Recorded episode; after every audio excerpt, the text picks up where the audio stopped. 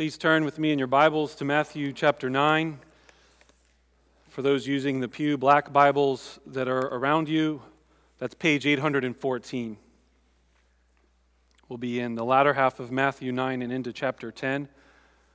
And before I read that passage that we'll cover today, I want to remind you that as a church, our mission is to make disciples of all nations. We exist to glorify Christ by making disciples. That's how we glorify Jesus is to make disciples and do that to what extent? When have we accomplished this mission? It's when all the nations have been reached and there's disciples all over the world. What is a disciple then?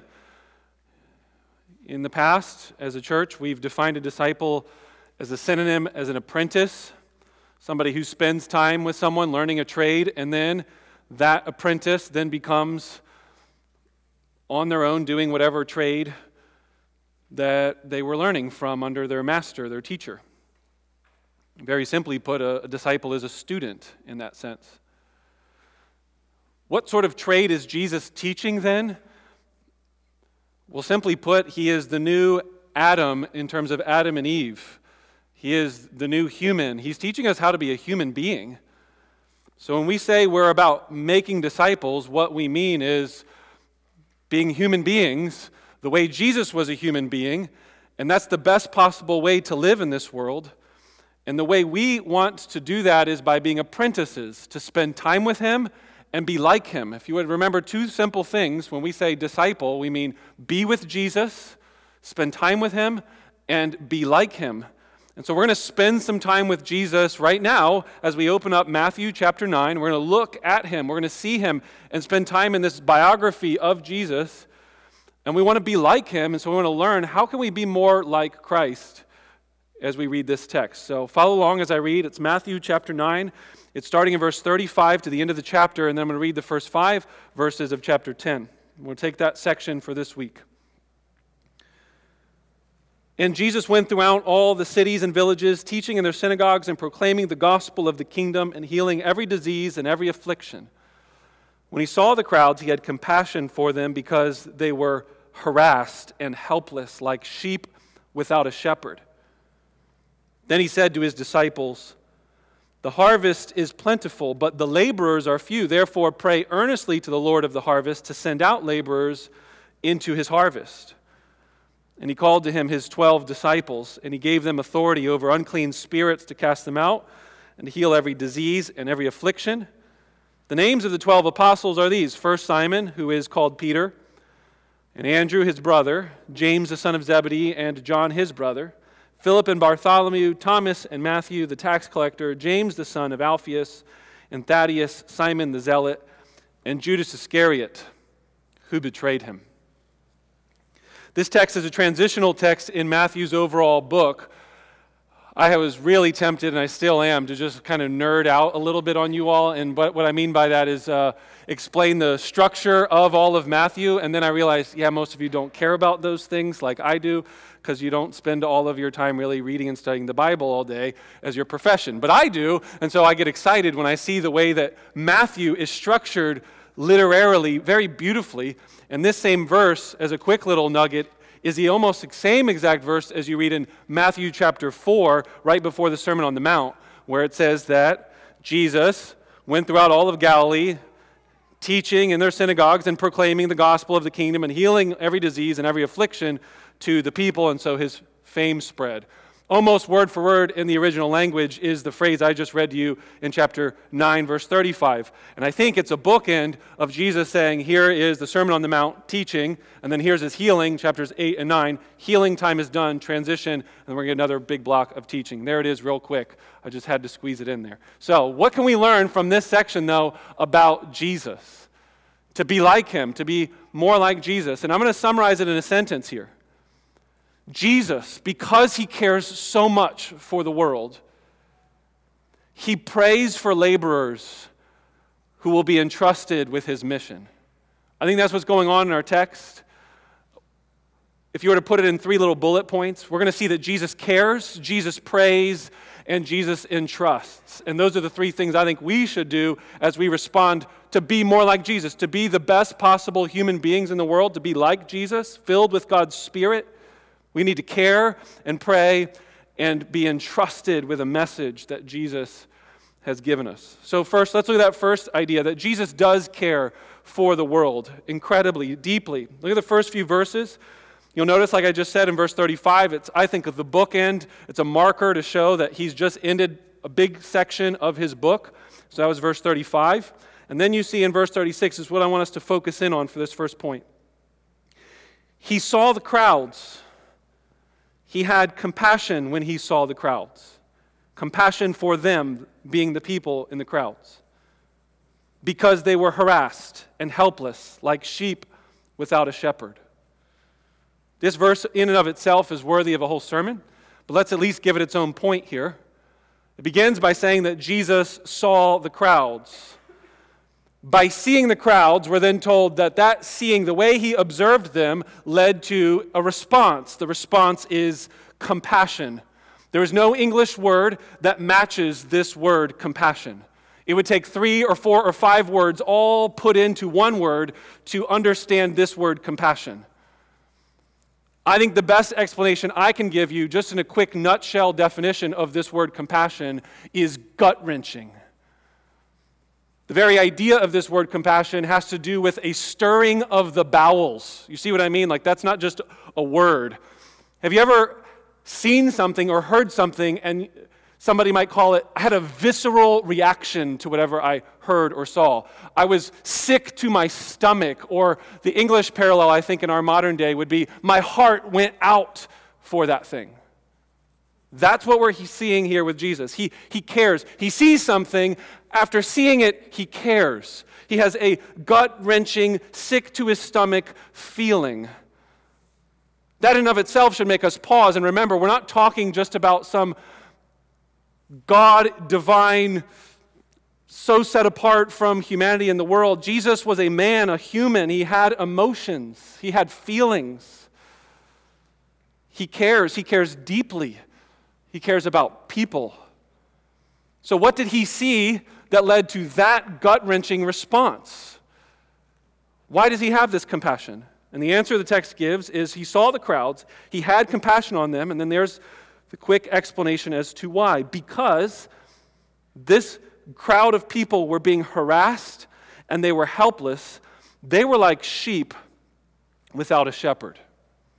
Immediately, that text, sheep without a shepherd, should evoke memories. If you're a Jewish person, and we believe Matthew's writing to a Jewish audience, so you're reading the whole Old Testament, you should remember at least two or three different scriptures that pop into your mind. And both, or if not all of them, have to do with either not having a leader no shepherd, or having leaders who are terrible. So essentially, you don't have a leader. And so the first reference would be in Numbers chapter 27 when Moses knows that he's about to die and that the whole nation of Israel is not going to have a leader anymore and they're going to be led into a whole new place with a foreign people. And so he starts to fear that the people will be sheep without a shepherd. And that's when God speaks in Numbers 27 15 to 18 to say, No, we're going to set apart Aaron Aaron will be the new shepherd. So that's one place where that phrase, sheep without a shepherd, is probably ringing in the minds of people who are reading this first century biography of Jesus. The other one was the, re- the scripture that was read to you earlier in the service by Phil.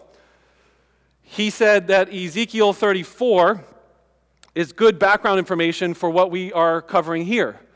So if you remember, when we were reading that text, you had shepherds watching over the nation of Israel and the prophet Ezekiel says that they are, instead of feeding the sheep, they are eating the sheep.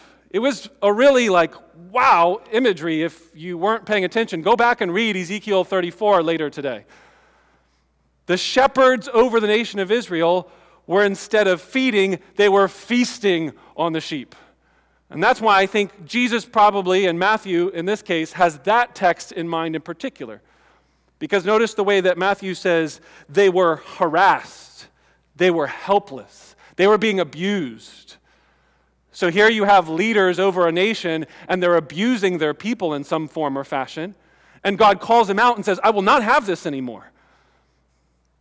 If you ever see people that are being harassed, Don't think that God's sitting there and be like, yeah, I don't really care about that. The God of the Bible cares. He sees and he has compassion in the person of Jesus when he sees it in human life and blood and flesh right in front of him. But all through the Bible, we see that God cares. Look at Ezekiel 34. When God sees his people being harassed and helpless, he cares then. And he makes a promise in Ezekiel 34 and he says, I myself will come and be their shepherd. That's what was just read to you earlier in the service.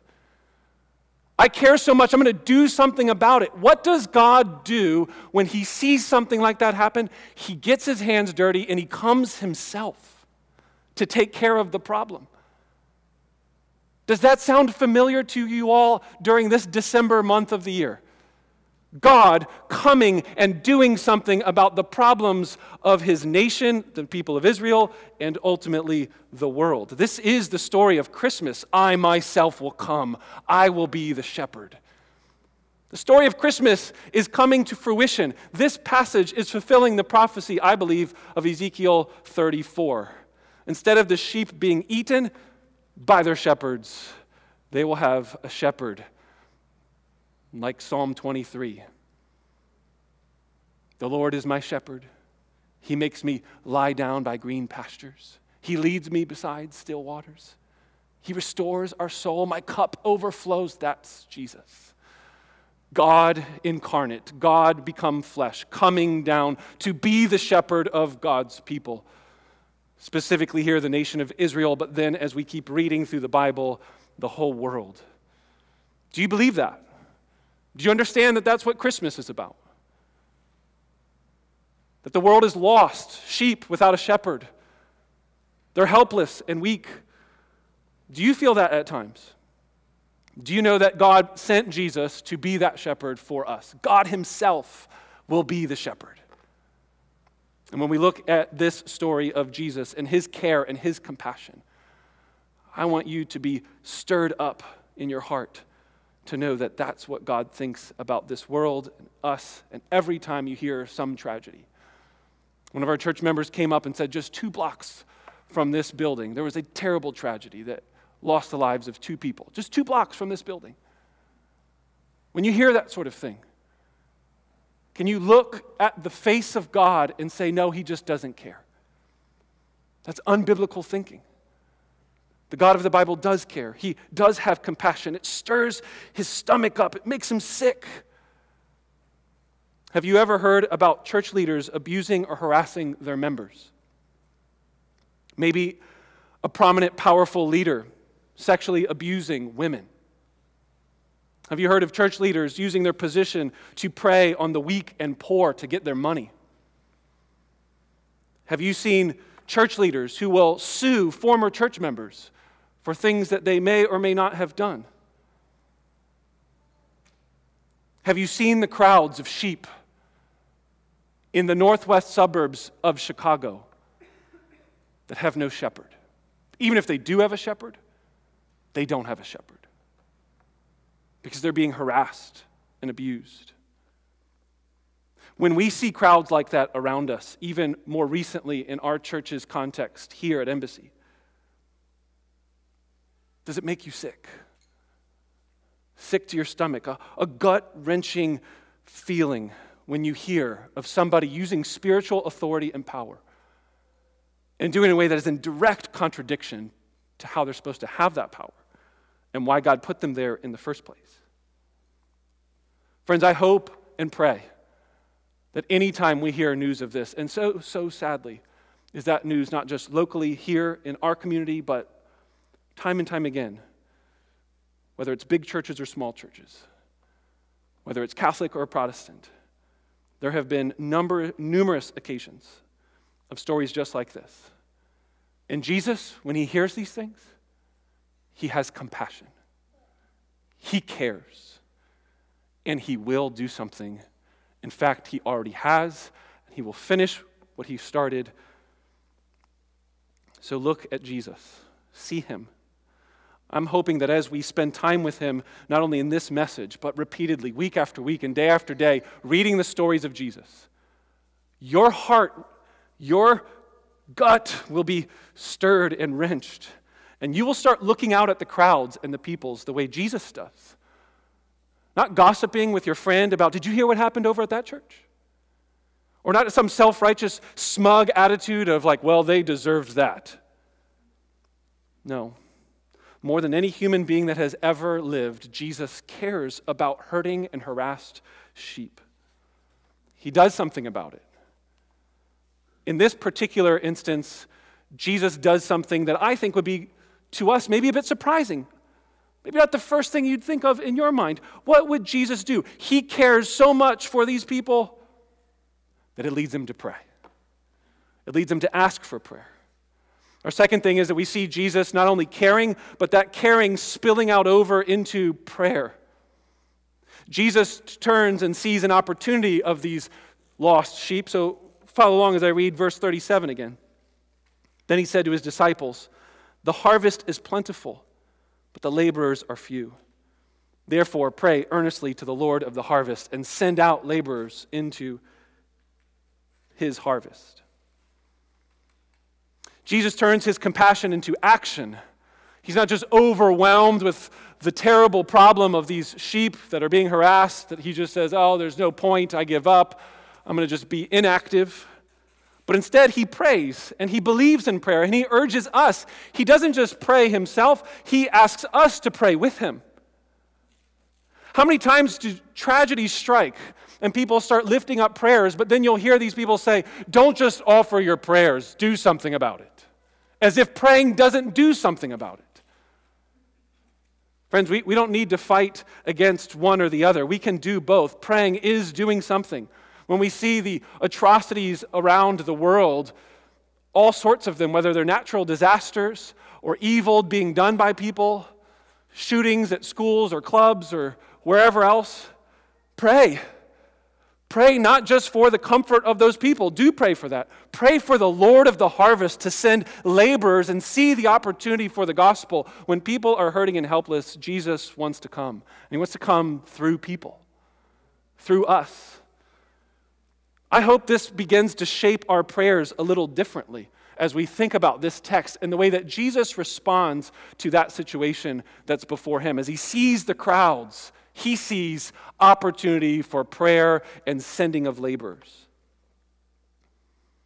John Stott is a former pastor who has passed away, who lived in London, England for a long time, or somewhere in England. And he was a pastor for, for a long, long season. And he took a little break from preaching one Sunday and visited another church out in the village. And there's an interview that he shares a story about what happened when he went to this church. He says, I was visiting a church. I was incognito. He's a well known pastor, so potentially they might have known who he was. So he said he sat in the back row and he slipped in. he says, I'm not going to tell anyone who the church was. It's not like you'd be able to know who it was anyway. It was thousands of miles away from where he normally pastors. he said, when he came to the part of the service where there was the prayer of petition, what we had earlier, where Christy led us, and he, she was leading us in praying to petition for God for our prayer requests. He said it was, it was led by a lay brother in the church. The pastor wasn't there, the pastor was on holiday or vacation. So this brother of the church prayed first that the pastor would have a nice vacation. And Pastor Stott says to himself, That's good, that's fine. Pastors, they should have good vacations. Secondly, he started praying for a lady member of the church who was about to give birth to a child and prayed for a safe delivery. And he says, That's, that's good, that's great. Third, he then prayed for a lady who was sick in the church and then quickly said, Amen. The whole prayer took 20 seconds and they were done. Stott said that as he was done praying with them, he thought to himself, this little village church has a little village God. They have no interest in the world outside. There was nobody thinking about the poor, the oppressed, the refugees, the places of violence, or the evangelization of the nations around the world. Embassy Church. We're not in the middle of a small village in Illinois, in the backwoods. But still, the question needs to be asked Do you have a little village God? Or do you have the Lord of the harvest that you worship, that you gather week in and week out to say, God, you are the King of creation? I invite you to come and join us for prayer. There's three occasions every week where we as a church gather with people to pray. 10 a.m. every Sunday, we have a breakfast prayer meeting. We call it various things fellowship time, breakfast time, whatever, but the point is not the food. It's not really a big breakfast. If you go down sometimes, you'll know exactly what I mean, although I know many people appreciate donuts and treats, etc. The point is to gather around tables, share things that are going on in our church's lives, and then pray, as we did this morning. We prayed for missions work in Southeast Asia. We prayed for missions work that's being done in Dubai. We prayed for a new prospective church member and the needs that they have here locally. We praise God for the faithfulness of the way He used this church body to care for the needs of members when they're going through hard times. And then we just prayed for this Sunday morning service as we were about to gather from downstairs to upstairs. Every single week, 10 a.m., we pray as a church together. Congregationally, parents, bring your kids, encourage them to sit along and listen and pray along. Then, at 11 a.m. every Sunday, we pray every Sunday, three different times in the service every time. Look at your bulletin, you'll see it yet again. A prayer of confession, which is sometimes either confession or praise, a prayer of petition, where you ask God for things, and then a prayer of thanksgiving, thanking God for His Word and what He's shown us in the Bible. Every week, if there's anything that you want to do and just come and get out of our services, hopefully you join us in prayer. Don't just listen to somebody praying. We're praying collectively, and that person's leading us. This is one of the reasons why, if you've ever heard people say amen after a prayer or after something said, that just means that's true, that's, that's right. I agree with that statement. And so at the end of the prayer, I'm all the more eager that if you all want to start adapting congregationally as a practice, that when somebody's up here praying, and if you agree with the prayer, then say somewhat loudly, Amen. So that way people can know, yeah, I was with you on that prayer. I didn't just tune out for the last 20 minutes or whatever and thinking about what's going to happen at the end of the day. I was praying with you. Amen to that. That would be a suggestion in terms of bringing our corporate prayer more corporate and not just, well, that person prayed individually from the pulpit and we just sat and listened. Was the prayer good? Was it not good? That's not what it's about. It's about us praying together. Third time we pray every Wednesday at 6:30 before the Wednesday Bible study, a handful of people pray for this church and the needs of this church in the world. All are welcome. Anyone can come anytime for about 30 minutes. There's a time just devoted to just nonstop praying. We just bow our heads at 6:30 and we just pray, pray, pray, pray, and then we stop until we're all done. You are all welcome to join us just for the prayer time, stay for the Bible study, come or don't come, but just know there's three opportunities that this church provides for you to pray on a weekly basis. On top of that, there's Tuesday and Thursday community groups where people get together and pray. There's people that meet up one another, one on one or in smaller groups, and they pray together. Sometimes I think if you have nothing better to do to meet up with somebody, just ask how things are going and pray together. If you're thinking, how do I make a disciple? I don't feel like I can make a disciple. You could do that. You could ask questions and say, How are you doing? And then pray for that person. Even if you don't have any answers, just say, Hey, that sounds like you're going through a lot. Can I pray for you right now? I really believe almost any of you in this room could do that. To be like Jesus is to hear and listen and see the needs in the world and care and then pray. Friends, how are you becoming more like Jesus? In their heart of caring and in the action of praying. What did Jesus want them to pray for? What was on his concern? It was laborers in the harvest field. I'd love to go on a little side tangent, but that harvest language all through the Old Testament is used for judgment. But here it seems as if Jesus is flipping that, that image around and saying, no, no, this isn't judgment. This is the harvest that's ripe for the evangelization and the bringing in of disciples. It's rather neat to think about what Jesus is doing in these words. But let's go to our third and final observation about Jesus. Jesus cares, Jesus prays, and finally, Jesus entrusts his message for others to help. Look at the way he says, therefore, pray earnestly at verse 38. Pray to the Lord of the harvest, that the Lord of the harvest would send out laborers into his harvest. And then the very next verse is Jesus calling 12 disciples and giving them authority over unclean spirits to cast them out and heal every disease and affliction.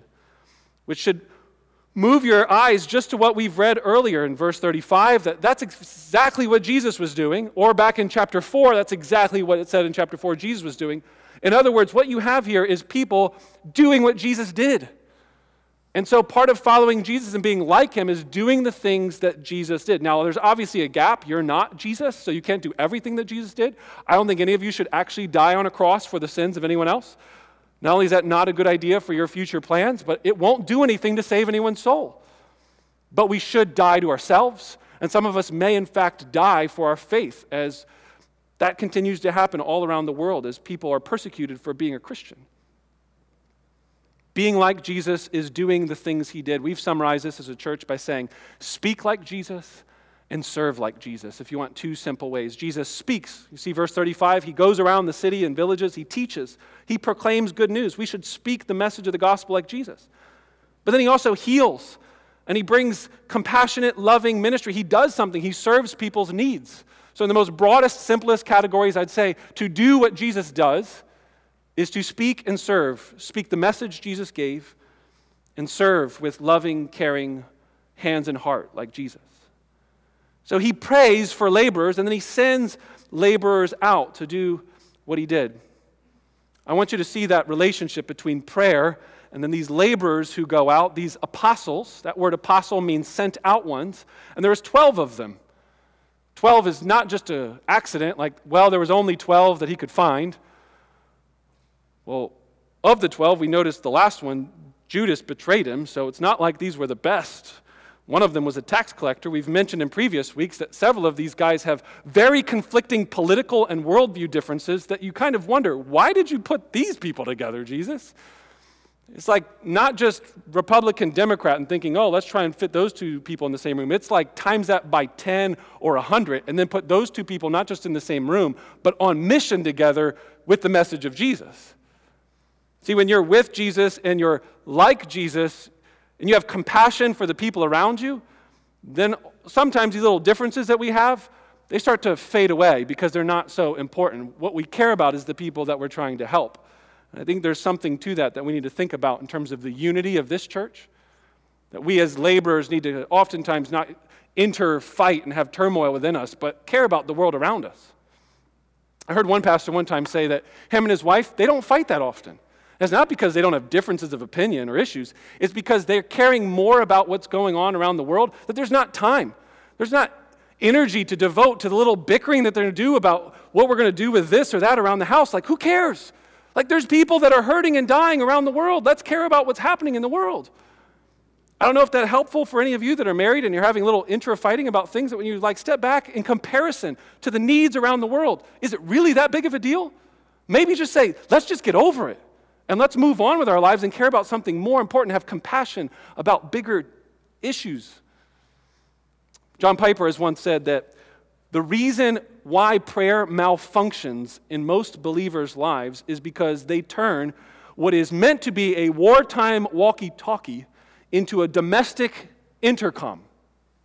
And he's well known for this little phrase. He says, Until you believe that life is war, you cannot know what prayer is for. Rhymes a little bit. Until you know that life is war, you will not know what prayer is for.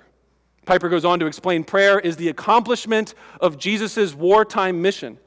It is as though he is the field commander, or as our text says, the Lord of the harvest. And he's calling the troops and he's saying, Go, bear fruit. He hands each of them transmitter codes and the frequency to the general headquarters and says, Comrades, the general has a mission for you. He has a mission to be accomplished. And to that end, he has authorized each of you with personal access to him, the commander, through these transmitters. If you stay in tune with his mission and seek his victory first, he will always be as close to you as your transmitter.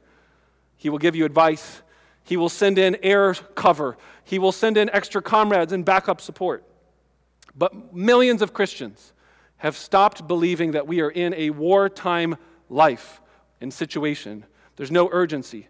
There's no watching, there's no vigilance, there's no strategic planning.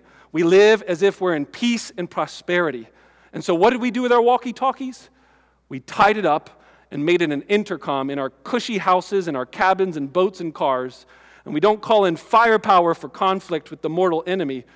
But instead, we ask the maid, Oh, would you bring us another pillow for our den? Do you get the point? When you see the world the way Jesus does, you will pray because your heart will burn within you. It'll make you sick to your stomach. And your prayers will be for God to send troops, laborers to come alongside of you and help. Send extra firepower, send support. We want to pray for more people to be sent out the way that these disciples were. These disciples who were, as we said earlier, uneducated from very different political parties. You and I are no different. He wants to transform us, He wants to send us, He wants to change our hearts and send us out into this war stricken world. Are you seeing the world the way Jesus does? That's the main question I want you to be thinking about today. Do you have the eyes to see the sheep, the lost sheep around us? Some of them might even be in this room. Some of us are struggling and lost right now. And He is sending you to them, maybe even right after this service. I'm not trying to be prophetic, but how open and willing are you, even now? The way we gather, the routines, and the way you think about entering and exiting the church. Is it just about you? Or is it about you being sent? God came into the world to be the shepherd for lost sheep. He himself would do it. That's the story of Christmas. Do you know that that story isn't just about him sending his son Jesus?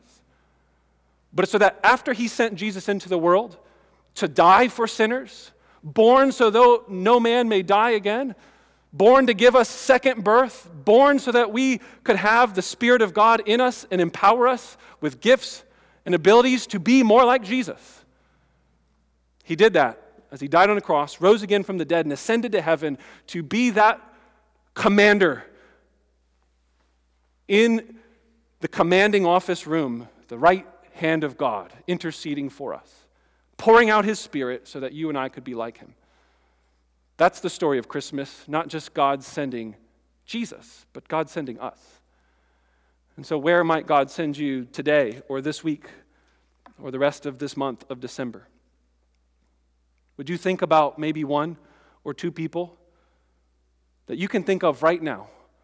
God has already strategically placed you to send you out and love and care and make disciples and do the sort of things that Jesus would do. Speak words of love, speak words of hope and truth, speak the message and the contents of the gospel. Explain to people what Christmas really is all about. There's people that live all around us here that are from other countries and they don't know what Christmas is about. All they see is lights and Santa Clauses and all kinds of things. It's not just commercial stuff that we see, it's foreigners, people that live all around us, and God sent them to us and you to them.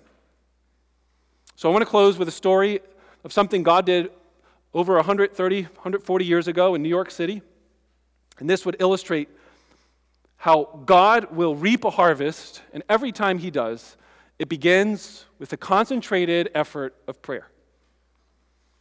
So, in the middle of the 18th century, um, the 19th century, that is, the glow of earlier religious awakenings, if you think of our country's history and the great awakenings that happened, they have faded away, and America was feeling prosperous and little need for God. And so, in the middle of the 1850s, plus or minus, the secular and religious conditions were very poor. They were about to crash.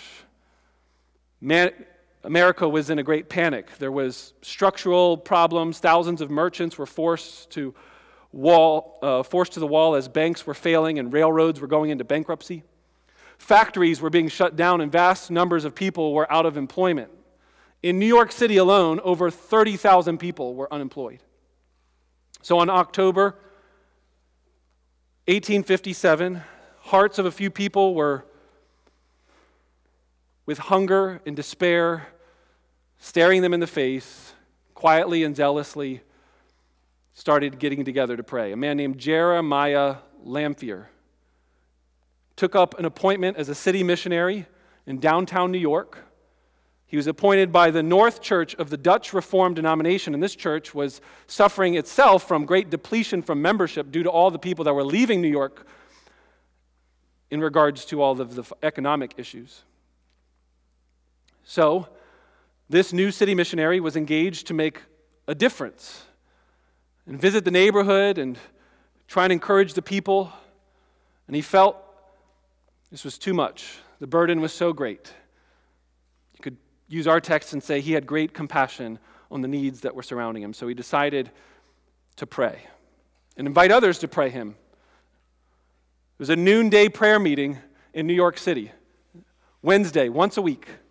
He sent out this invitation As often as the language of prayer is in my heart, as often as I see my need of help, as often as I feel the power of temptation, as often as I'm made sensible of any spiritual declension or feel the aggression of a worldly spirit in prayer, we leave the business of time for that of eternity and intercourse with men for intercourse with God. So join me, a day of prayer every Wednesday from 12 to 1 o'clock in the consistory building in the rear of the North Dutch Church, the corner of Fuller, Fulton and William Streets. This meeting is intended to give merchants and mechanics, clerks and strangers, businessmen generally, an opportunity to stop their day and call upon God in the midst of the perplexed situations and reserve one hour designed so we could find it time to pray. Five, ten, maybe even 60 minutes. So at 12 noon on September 23rd, 1857, the door was opened, and there he was. Jeremiah Lanphier took a seat and awaited. 12:05, 5 minutes went by and nobody showed up. The missionary started pacing the room in conflict of fear and wondering with his faith. 10 minutes went by, no one came. 15 minutes, still no one. 20 minutes, 25, 30, and then at 12:30, a step was heard on the stair rail. The first person appeared, and then another, and then another, until six people were present, and then a prayer meeting began with six people. The following Wednesday, there were 40. In the first week of October, it was decided that, instead of meeting once a week for prayer, they were going to meet every single day during their lunch hour. Within six months, there were 10,000 businessmen gathering daily for prayer in New York. And within two years, as a result of these prayers, literally millions were converted and added to American churches. Undoubtedly, this is the greatest revival in New York's colorful history, and it swept over the whole history of the city, or the whole city. It was such an order that the nation began to look. You all know how big and much attention New York typically gets. There was no hysteria, there was no fanatic craziness going on. It was simply people devoting themselves to prayer. And God being faithful to answer those prayers because his harvest is ripe. It's white, Jesus says in John 4. It's ready. Fear, too many of us aren't seeing things the way our friend Jeremiah saw them as opportunities for God to move. So, friends, do we care? Are we going to pray?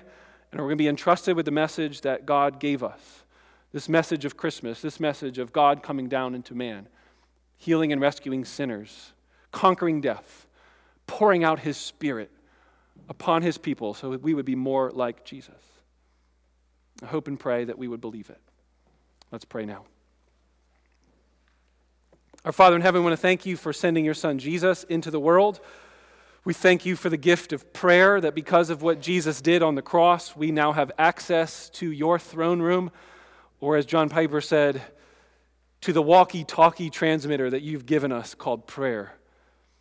As we look around the world and we hear of murders and we hear of infidelity, we hear about shepherds who are abusing their sheep.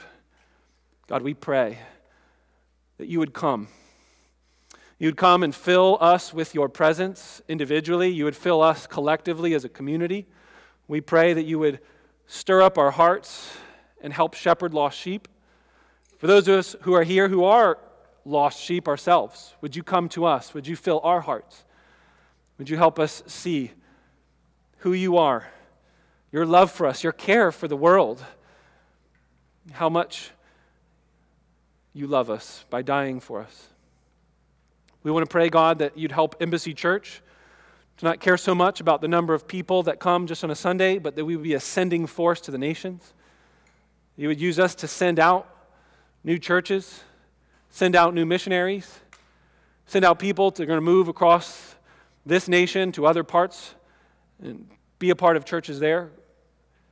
God, may we not be so consumed with our seating capacity, but by our sending capacity. Use us in these ways, God. We, we want you, Lord of the harvest, to send us out. That each of us would be faithful to see how we can make a difference with where we're at. Thank you for the good news of the gospel. We have hope and reason to pray. We have reason to believe. that when we look out, there's not just devastation that makes our hearts sick, but there's hope, there's opportunity, and there's a, a victory over all the evil and sin in the world. Give us fresh faith now, we pray. In Jesus' name, amen.